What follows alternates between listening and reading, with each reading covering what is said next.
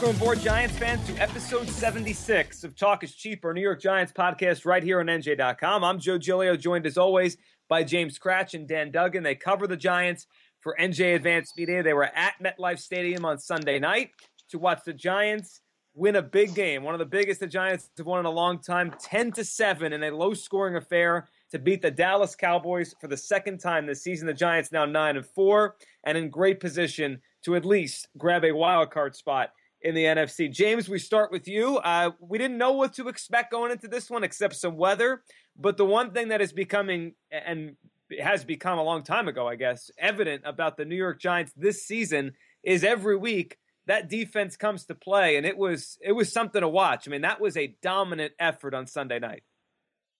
Definitely, I, I think I don't want to say the defense's performance this season has been overblown, but I thought that they didn't play a, a, bunch of really good teams, and when they played teams like the Packers or the Steelers, they were giving up a bunch of big plays. I don't think they played particularly well last weekend, but you really there's no real flaws you can find with this performance on Sunday night. They took an offense that was one of the NFL's best, and they completely shut them down. Dominant performance, uh, brilliant defensive performance. That that was what a top five defense in the league is supposed to look like, and the Giants looked like that on Sunday night. They did. It was an incredible performance to do that and do it again against the Cowboys. Uh, an offense, Dan, that all year long, when they don't play the Giants, they average about 28 points a game. In the two games they played the Giants, they scored 19 in week one. They scored seven um, on Sunday night. It's just when the Giants, when the Cowboys play the Giants, they just can't move the football.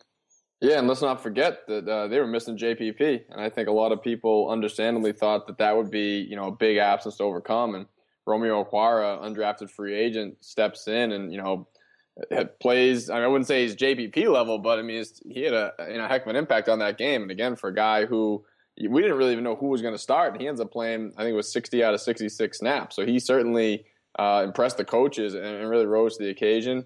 I think one thing I'll say is that the Giants certainly match up well with the Cowboys. And I think you know, even you know, I I picked the the Cowboys to win the game last night just because I thought the Giants' offense would be bad. I was right. I just underestimated the Giants' defense, but they do match up well because the Cowboys want to you know play downhill and and run smash mouth football. But when you have Damon Harrison and Jonathan Hankins in the middle of the defense, uh, you know that kind of negates the Cowboys' biggest strength. And you saw last night, uh, they you know Zeke Elliott still had a good game, but he wasn't able to go off and they were able to make Dak Prescott look like a rookie. I mean, this this secondary, uh, Janoris Jenkins. I mean, for a guy who people were questioning if he was worth the big contract this offseason, I mean, he might want to raise because he has been uh, phenomenal. I mean, Dez Bryant, uh, I think, had two catches for 18 yards in the two matchups against him, and obviously uh, the only catch last night turned into a fumble. Uh, so, uh, you know, just hats off to the defense. I mean, it's just a, an amazing performance to to go out and do this, especially against a team, you know, as, as you listed all the accolades the Cowboys had coming in. Yeah, and I think Jenkins has played at an all pro level. It just it feels like week after week, James, he just matches up with whoever the Giants ask him to match up with. He dominates that wide receiver. And then when you have a first round pick, a number 10 overall pick in Eli Apple coming into his own the last few weeks and starting to play really well and, and showing why the Giants maybe weren't crazy to take him, you know, as high as they did. And then you have a guy like DRC who everyone kind of forgets about and just playing his role and doing whatever they ask him.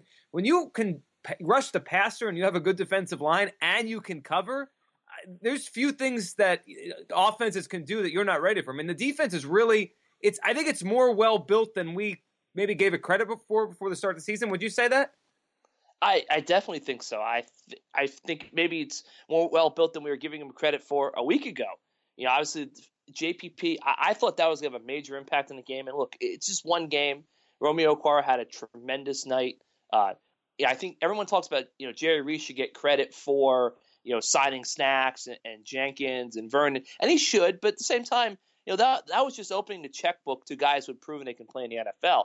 I think if you want to truly give Jerry Reese credit for something, look at the, the, the two the two leading tacklers for the Giants on Sunday night were an undrafted rookie that he plucked out of Notre Dame after the draft, and Devon Kennard, a fifth round pick three years ago, who finally is healthy and kind of coming into his own as well. So I think that's where you should give Reese credit for. I mean, that he got those two guys. Those are things, the those type of low round undrafted guys is what the Giants haven't had recently, and that's one of the reasons why they had these struggles before this year. Obviously, no, I, I think that what my big takeaway from Sunday night was the offense is not very good. I'm sure we'll discuss the offense in depth in a second.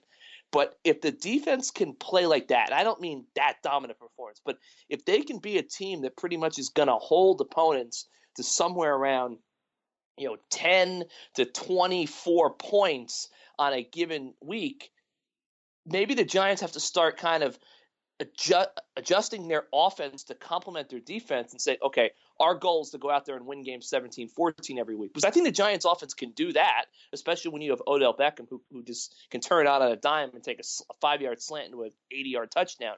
So I'm almost starting to think maybe the Giants have to say, our mentality has to be defense first, and we're going to win ugly. Because I think winning ugly, I mean, a win's a win, but if your strategy is to win ugly, I, I think it's a little bit more uh, appetizing than it originally would look if you're just winning every week, gutting it out. Yeah, that is an interesting point. We could definitely get into that when we talk about the offense and, and, their issues right now, and and you know the good and the bad with them.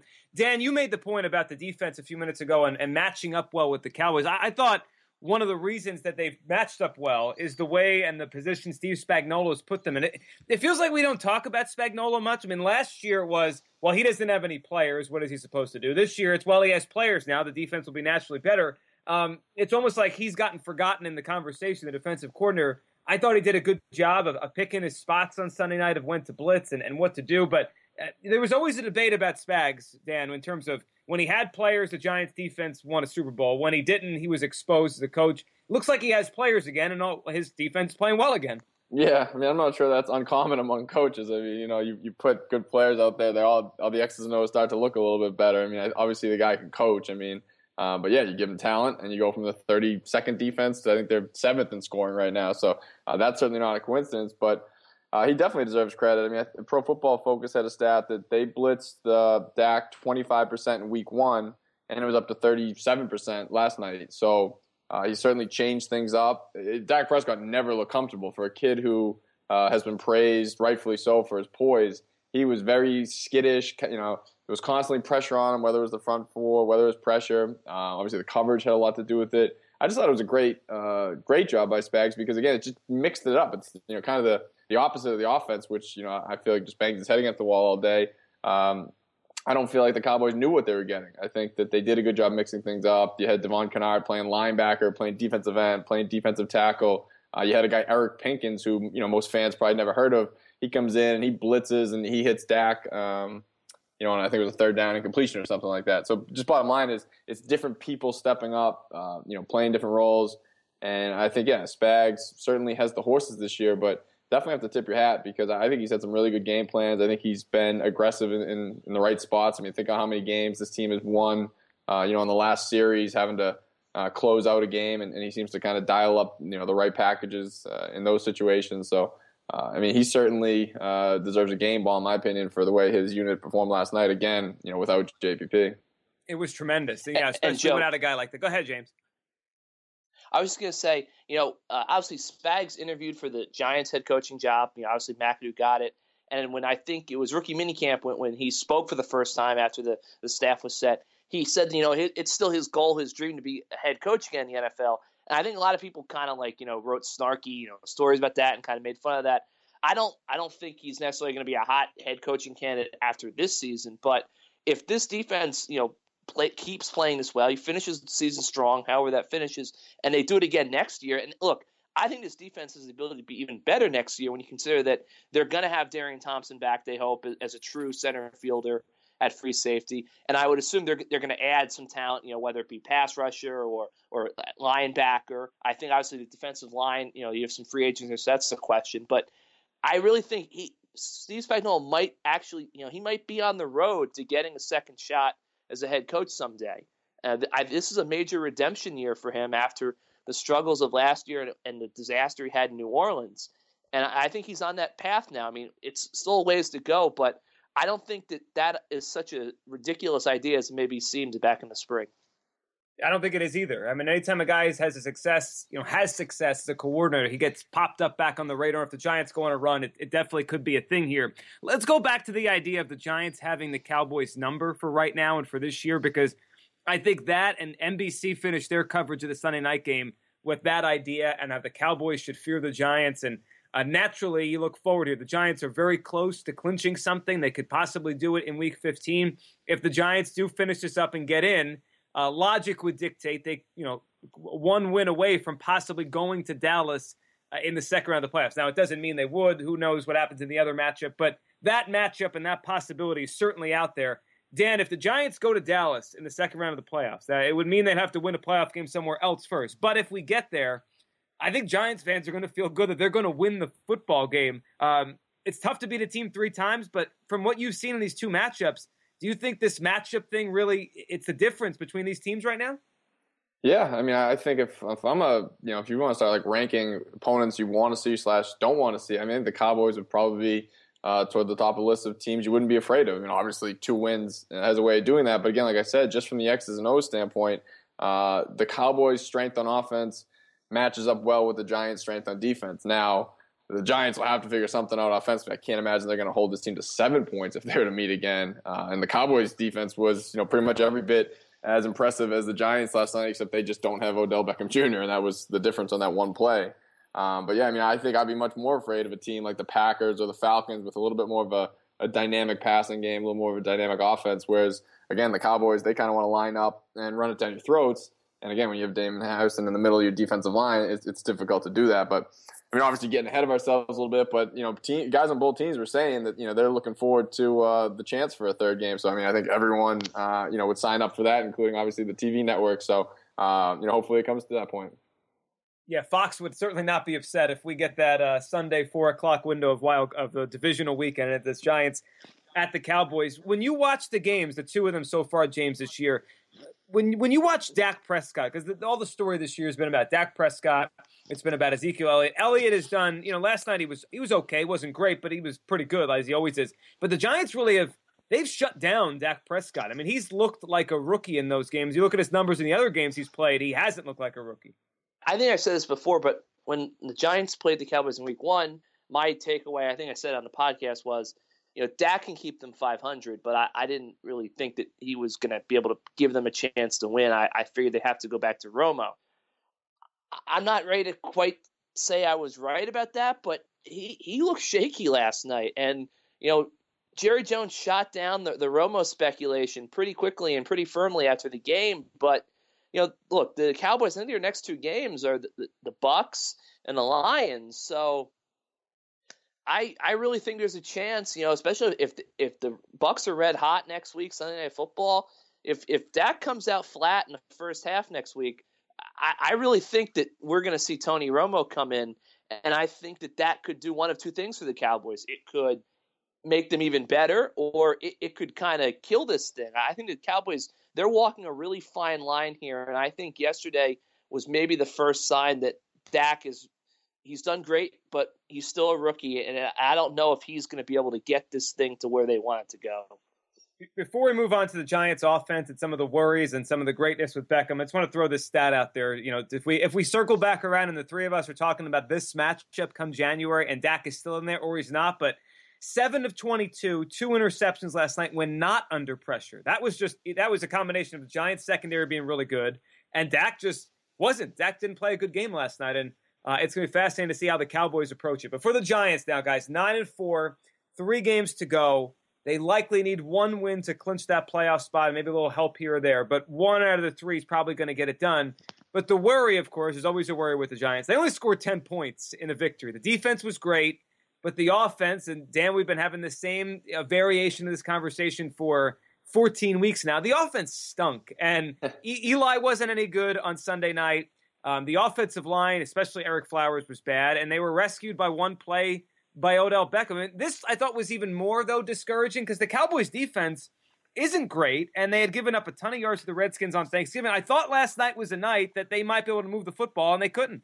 Yeah, it feels like we say that every week. Like, oh, yep. the Browns, of course they'll they'll get going this week, and uh, it doesn't happen. You again, you looked at the Cowboys. Oh, this isn't a world-beating defense, and yet uh, they hold you under 300 yards again, and and it's it's just now it's everywhere. It's you wanted to blame McAdoo's play calling, and then it's then it's Eli, and then it's the running game, it's the offensive line. Even Odell wasn't great until the one play where he had the two drops, and Victor Cruz had a drop. I mean, it just feels like I, I don't know how they won the game last night. Obviously, we've talked about the defense. That's how it was. But that offense was was just so bad, and it's and it's been like this for so long. It's amazing that they're nine and four um, with an offense that's playing like this. And again, this isn't you know one of these offenses like the Ravens from back in the early 2000s where hey they don't have any weapons and they're just trying to survive the games. Like like James is saying, like maybe they should just commit to winning ugly. This shouldn't be the case when you have you know a guy Eli's pedigree, a game changer like Odell uh, and yet that's that's kind of where they're at right now. It's it's really it's hard to see it changing at this point again because I know it's you know people keep saying oh well maybe it'll click. I mean it's we're 13 games in, kind of how would you are, and, and again credit to them that they're nine and four despite this offense, but uh, it's kind of dicey to go into the playoffs thinking that you know this offense is going to be good enough to to make a serious run. Then again, they keep finding a way. So I don't know. I'm kind of at a loss. I mean it's it's surprising to me, and yet it's not that they just can't figure out a way to get anything going. Um, you know, McAdoo is really searching for positives to to credit the amount of rushing attempts they had last night. When I mean, you averaged three yards a carry. I don't know if it's necessarily a good thing that you're running the ball so much. So I mean, even at the end of the game, clearly didn't trust uh, you know putting the ball in Eli's hands. They just were content to run it into the line three times or and just punt it away. Um, so uh, I don't know. The offense is, is definitely a big concern, but you know it's it's a little easier to stomach after a win, of course.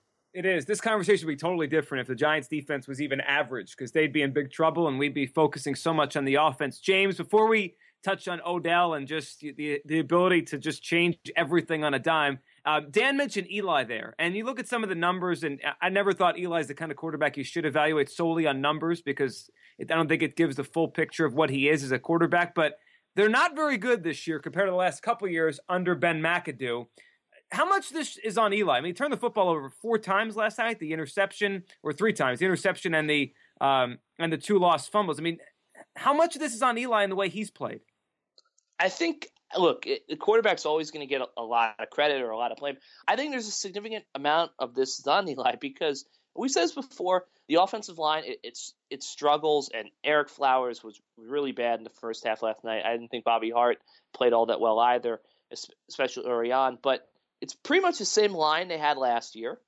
It's the tight ends aren't great, but the tight ends weren't great last year. The backs are pretty much the same. The receivers, I think, are better because they didn't have Shepard, they didn't have Cruz. You know, Eli's not playing well, and I think that a lot of people, obviously, you'll see on social media and emails to us like the Eli defenders will come out and they'll blame it on the drops or the offensive line or this or that. But the bottom line is Eli Manning hasn't played well. I don't think he's been awful, but I don't think he's been as good as anyone expected him to be this year, be going to his third year in the offense. And some of those throws last night that he got away with that were dropped or hit the ground or whatever, I mean, they were god awful. I mean, I don't know what he was thinking on some of those throws. And I know, you know, Mac said, oh, we'll go look at the film. I mean, they're going to go look at the film, and I think they're going to be scratching their heads because some of the, it just didn't make sense. You know, he just, I don't know what it is. There's something not right with this offense, and maybe we'll never figure out what it is. But Dan's right. They're 13 games in. This is not going to click they just got to figure out a way to get this to be somewhat serviceable. And I don't even know if they can do that. They won. That's great. Everyone's going to be excited. They beat the Cowboys. No one should take that away from them. Biggest wins in the Super Bowl. You know, biggest win of the year. But this offense is just not good. It's not. No, that, I think that's the best way to put it. The one saving grace they have, Dan, and we, we seemingly come back to him every time we want to totally bury the offense, and you can't because once in a while Odell Beckham Jr. will just he'll make make an Odell Beckham Jr. play. And last night takes the pass from Eli, runs 61 yards, and uh, it's just amazing to watch this guy and his physical ability. Like he's a track star wearing a helmet out there. Like that was that was crazy. Like it looked like the defensive back from the the um, Cowboys was going to catch him, and then it just like he takes it to another gear and he's gone. Yeah, no, it's amazing. I mean, it's gotten to the point where it's it's almost like a baseball player when he, you know he comes up, you're expecting a home run. With him, you expect him to just make a play like that. I mean, he catches a ball five or six yards, you know, down the field last night on that slant, and I'm saying he's gone. You can see it. You can just kind of you start to realize the angles for him are different than everybody else. You know, most people catch that ball and pretty much tackled, you know, right after.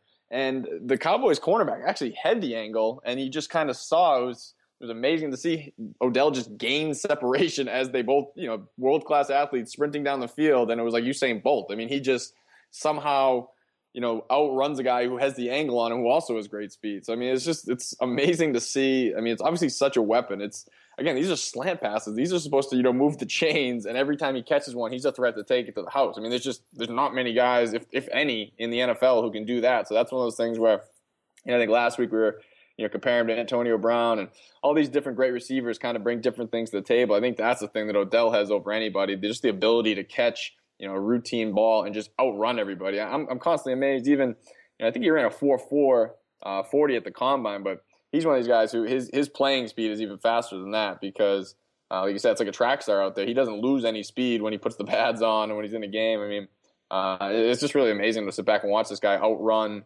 Uh, you know the other team's fastest players and, and, gain five yards on a on a on a 50 yard run. It's it's really impressive and and such a huge weapon. It is incredible. And James, you mentioned at the beginning of the show that the Giants' offense compared to the defense, maybe how they should play things, you know, down the stretch to try to maximize what they have. And no, I mean, we're not talking about an all time great defense. We're talking about one that's playing well right now. I mean, do you think there's a formula there? I'm not sure how it would even look in terms of game calling or game planning, but you know, to try to just play the bet, you know, sound defense like you were mentioning, and then try to win a game like they did last night, win games with a Beckham catch or two. I mean, if you were to kind of draw that up, I mean, how would Ben McAdoo go about doing that to maximize the team he has right now? I think one thing that and I don't think he's going to do this because it's not in his nature from what we've seen, is that, you know, the, the fourth down stuff is great, and I understand he's aggressive, but you know, I go back to the sequence now. A lot of people would disagree with press box. The sequence where they got the fourth down and then Eli turned it over on the fumble, I would have kicked the field goal there. I think it was like a 49, 50 yard try for Robbie Gould. I would have attempted that field goal. I also think that when you get to a fourth down, you know, like in, you know, around midfield, maybe you don't go for that. Maybe you let Brad Wing, who's been excellent the past few weeks, try to pin teams down deep. I, I think that might be the, the way to go. You kind of you know pull back on the fourth down aggressiveness, take your three points when it's there, take your punts and try to pin them deep. I mean, those are two things I can think of off the top of my head. It's tough though because if you have a real if you had a strong or competent run game, I think it'd be a lot easier to say, okay, we're going to try to try to complement the defense and play field position and be smart, but they don't have that. So the biggest thing I can think of is that maybe pull back on the fourth down stuff, kick the field goals when they're there, try them when they're there, use wing as a weapon, punt's not a bad thing, and then maybe go from there. I, I gotta just jump in and, and disagree only for the fact that they were they were two for two on fourth down last night. Uh, I get what you're saying. I, I don't know how you can. I don't I don't know if you want to start game plan that way. I mean, a the defense. I don't know if they're that good and B, I mean, you still got to score some points. So I don't know if you want to totally kind of go into a shell. Uh, I mean, you have Odell Beckham, you have Eli Manning. I think the, the bigger thing Ben McAdoo should be doing is trying to figure out a way to actually use these weapons in an effective manner. I mean, I don't think that they they need to play scared. Uh, uh, again, I mean, uh, I think the fourth down stuff. I understand what you're saying a little bit, but I think that they, uh, you know, you need to score some points. I mean, you can't count on the defense holding opponents to seven points. Um, so yeah, I think if I'm if I'm Ben McAdoo, I'm not saying ramp up the aggressiveness, but man, you gotta you gotta figure something out because again, you, we're talking about this weapon they have that you know not many teams have. So you should be finding ways to to get him the ball as much as possible. Um, and it's just it's it's been it's been tough to watch this offense, but I don't know if uh, you know just kind of sitting back because again you, said they don't have a running game, so it's kind of tough. I mean, what stop punting on third down? Maybe I don't know what, what they can do to really put this defense in, in more of a, a spot to win games because just just them going out and doing what they do. I mean, obviously the turnovers are killers, but they had about six three and outs last night, so they're certainly putting a lot on the defense as it is. I don't know if I want to be uh, any more conservative and ask them to do even more, but just my two cents on that one. I think you could put Odell in the Wildcat. worth no, the mean, shot, uh, maybe. Yeah, worth the shot. I mean, like that's what I'm saying. Like just you know, do something because I think that you know, I just feel like we're going to be probably having the same conversation next on next week's podcast. You know, that either they beat the Lions or they they lose a close game to the Lions, and it's good. Well, the defense played really well, and the offense did this, and Odell had this brilliant play, and then they didn't do anything. I mean, I just I feel like at some point I understand that you know they're not going to blow up the offense because it it's not like completely non-functioning. It's just not functioning well. But I, I just think I, I, agree with you. I don't think this is a great def like a dominant all-time defense. But at some point, you know, they're going to make the playoffs, barring an epic collapse. They want to at least have a representate a representative effort and outing and showing in that in the playoffs. So you, know, you got to do something, and I think at this point that might be their best option to try to cater to the defense and just you know kind of make sure the offense doesn't totally screw it up. Yeah, sometimes I mean, uh, Ben McAdoo obviously has a philosophy and he has an offense that has worked for him. But at some point here, you know, what do you have to do just to try to win the games you have in front of you, especially when you get to January and you have yourself a you know a real chance to do some damage in an NFC that looks wide open, especially when you've taken down the team that is going to be the number one seed. I mean, there's a real chance for them there. Let's talk about Ereck Flowers for a second. Um, I know you guys were obviously at the game, covering the game. not sure if you had a chance to watch the replay yet or or the film uh, and look at it that way, but I was watching it on NBC, and Chris Collinsworth was, and he's usually, I think, more of a uh, a. He defends the players more when they're struggling than throws them under the bus for the, their technique or the way they're struggling. He's real about it, but he's not usually blasting a guy. I thought he was. I mean, he basically said, and I'm paraphrasing, that Ereck Flowers' technique is awful, and he's he really ever rarely sees a, a left tackle that lost in terms of technique and, and how he's blocking. But that's the way he was describing Flowers in that first half. Uh, Dan, how big of an issue is he in all of these conversations we have, and and the offensive line in general? But Flowers, you know, supposed to be the anchor at left tackle. Yeah, I mean it's a huge issue. I mean, when uh, you know, kind of amateurs like myself can look and just see that, ooh, that that that technique does not look good. You don't even need Chris Collinsworth to say that the whole letting the guy run around you, ducking your head, and just and reaching out for him is not exactly what you want to see out of your uh, your first round pick left tackle. Um, yeah, I mean, I wrote last week that in that Steelers game, I feel like his struggles were, probably the single biggest detriment to the offense. Um, you know, last last night in the first half, you know, kind of there's plenty of blame to go around. I mean, he had the big one where he you know lets guy just blow right by him, and and it's also it's magnified because you're on the blind side. You know, obviously that's Eli Manning needs to have some faith in that guy back there because you know it's the blind side. He can't see him coming. Uh, so when you get beat there, something really bad happens, like a strip sack. It's not like Eli can throw it away. It's not like Eli can just take a sack when he doesn't know it's coming, and a guy gets off the line that that quickly and that cleanly. That's uh, that's just a huge, uh, you know, blown assignment, whatever you want to call it. Um, I, I, think it's it's a tough thing to overcome. I mean, it's the point where people are you know calling for Will Beatty, who again, 13 games in, they really have shown no faith in playing him. I don't know. I mean, I, I was at the point last night where I thought maybe for a series, just I think you got to almost almost as a disciplinary measure, like Flowers. It's because if it's technique, it's not like the guy can't play. Again, he's a first round pick. He has the size. He has the ability. You, got to be uh, just kind of check him a little bit. Like you got to pick it up because uh, I don't know how much you can attribute Eli's struggles to that, but can't say I blame Eli if you're a little skittish. If you don't trust your left tackle, very tough to play quarterback in this league, and and Flowers certainly hasn't earned his trust. So uh, I think it's a major concern. Uh, he, he quieted down the second half. I don't, you know, I don't recall any, you know, kind of egregious errors by him in the second half. But it just seems like once a week he's good for either a sack, a, a crucial holding penalty. Sometimes you get both. Um, so yeah, it's it's a major concern. Uh, I don't think it's something they really can address at this point in the season. Again, if they don't trust Beatty, there's really no other options there unless you want to really get crazy and you know put Justin Pugh there when he gets back, which I don't think they'll do. Um, but yeah, it's it's it's been a concern. You know, going back to last season, I know that's the thing that people kind of killed Jerry Reese on the most that he didn't upgrade that position. And you know, frankly, it's a fair criticism because uh, you know he he had made some progress early in the season, but it seems like he's you know kind of back to square one, and uh, it does not look like the left tackle of the future, in my opinion. No, he doesn't, and they drafted him to be one. When you take a guy that high, you're hoping to get a left tackle. It doesn't look like they have one uh, that's going to be a good one, let alone a great one. James, your thoughts on the line, and just is is that something that Ben and Eli can't overcome this year? You know that those guys are probably going to be the same five when we get to the first week of January. They are now. I can't overcome. I don't. I mean, look, this this is the line. It's not going to get any better. I, I mean, I shouldn't say it. I think Pugh will, will help it obviously when they get Justin Pugh back. But I mean, that could be a sizable. You know, this line is not all of a sudden going to click and become a dominant force down the stretch. And the, with Flowers, I mean, I wrote this last week, but the Giants are really kind of in a bad spot here because they drafted Flowers number nine overall to be their left tackle. I thought that people who I understand why Jerry Reese didn't want to move him to the right side this past offseason because the way I think the Giants looked at it was, well, we expected he would play right tackle his rookie year, then move over. And obviously, Beatty's injury forced him to play left tackle. He struggled, but no duh, he's a rookie. Of course, he's going to struggle. I think they expected him to make sufficient progress with new line coach this year. and be fine. He's not fine, and I think fans say, "Oh, move him to the right side." Well, okay.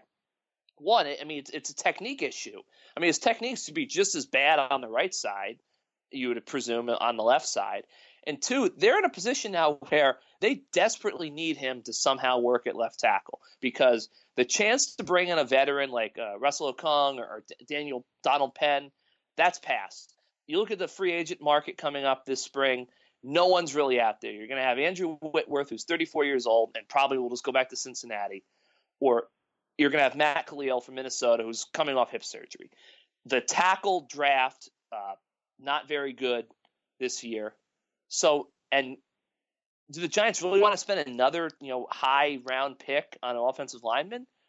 Or do they want to trade that to, to Cleveland for Joe Thomas or San Francisco for Joe Staley? I mean, I just feel like if Flowers goes to the right side, he might work out there, but it's going to throw the Giants' entire offseason pl- building plan kind of off schedule because you know they're going to have to sacrifice getting a tight end or a running back or a linebacker or another pass rusher potentially because they have to go invest a first second round pick in drafting a tackle in a tackle light draft or trading for a tackle, or they might have to spend money and overpay on the free agent market to get a guy who maybe isn't necessarily a great fit to begin with. So they need Flowers to get going now because they got to keep Eli upright and they got to try to win. But going to the future, because if Flowers doesn't pan out or they have to move the right tackle, even if that works, you don't draft right tackles number nine overall, and I think it's going to become a knock on Jerry Reese's resume. Now he's doing a lot. He's done a lot of good recently, so I don't think it's as bad as it would have been a year ago. But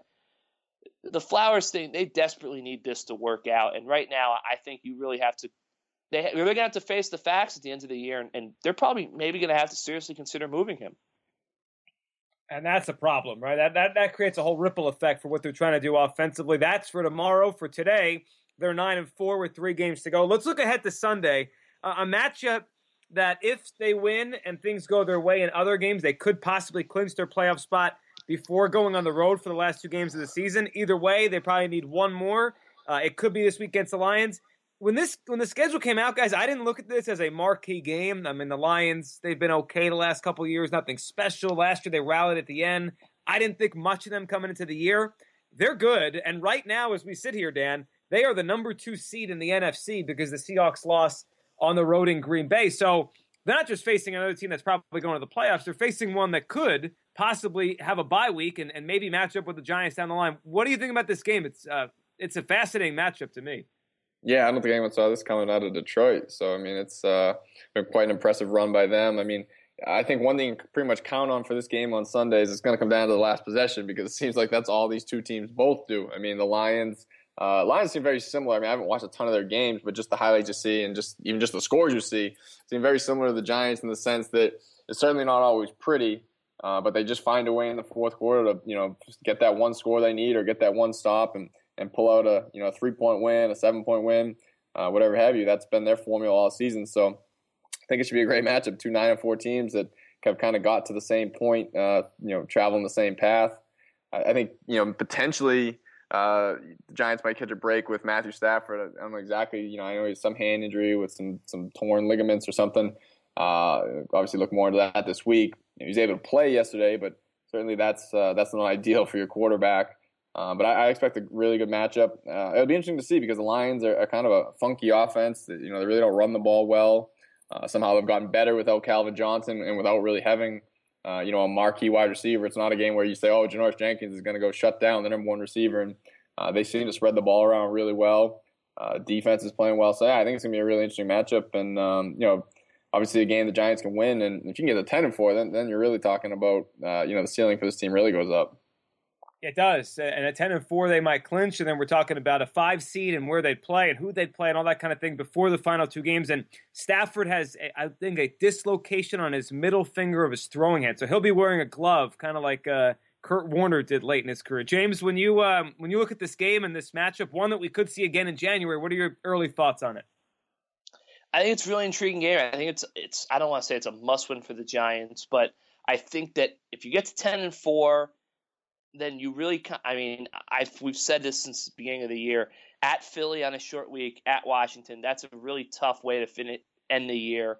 And I think if you go into that two game stretch with 10 wins, there's a very good chance that even if disaster strikes and the Giants lose both games, they're going to get help on the back end elsewhere to get into the playoffs. I'm really fascinated to see Stafford. He's getting all this, you know, MVP buzz. I, I want to see how he does, especially now that the injury's in play. The Lions defense has been kind of up and down. They have some pass rushes, but they've also struggled this year. And I, I just think on the whole, I think the Lions have quietly been one of the league's more talented teams the past few years. I I know Jim Caldwell gets a lot of heat, but his teams are basically always kind of in in the playoff mix in his career. So I'm intrigued to see this team because I think this is a team, especially since they're number two seed now in, in the NFC at this time. You know, they could be a dangerous team. I think you know the idea of the Lions being a Super Bowl sleeper is not too out there at this point, especially if they're going to have some home field advantage to them. So I'm really just intrigued to see this Detroit team up close and, and see how the Giants match up with them. Because you're right, this very well could be the first round matchup we see. It could, and yeah, I, I, agree with you. Caldwell doesn't get enough credit. He's not a bad coach, not a great one, but he also um, took over that Ravens offense when they went on that run to win the Super Bowl, and he was he was coordinating that thing. So he's pretty good. It should be a good matchup. Caldwell's offense, Stafford against this Giants defense, guys. It was a fun game on Sunday night. You guys were there, uh, and obviously uh, you'll be there down the stretch here as the Giants look like they're heading towards a rebirth in the postseason. James, as always, thanks for doing this. You got it, Joe. Thank you. Thanks, Dan. Yeah, thank you, Joe. Thanks to all of you for listening to episode 76 of Talk is Cheap. We'll be back next week to talk about the Giants, possibly with 10 wins, possibly already clinching a playoff berth. Everyone have a great week. You can subscribe on iTunes, Stitcher, SoundCloud, anywhere you listen to podcasts, you can listen to ours and subscribe. And of course, leave us a rating on iTunes. It helps the show grow. We'll be back next week right here on NJ.com.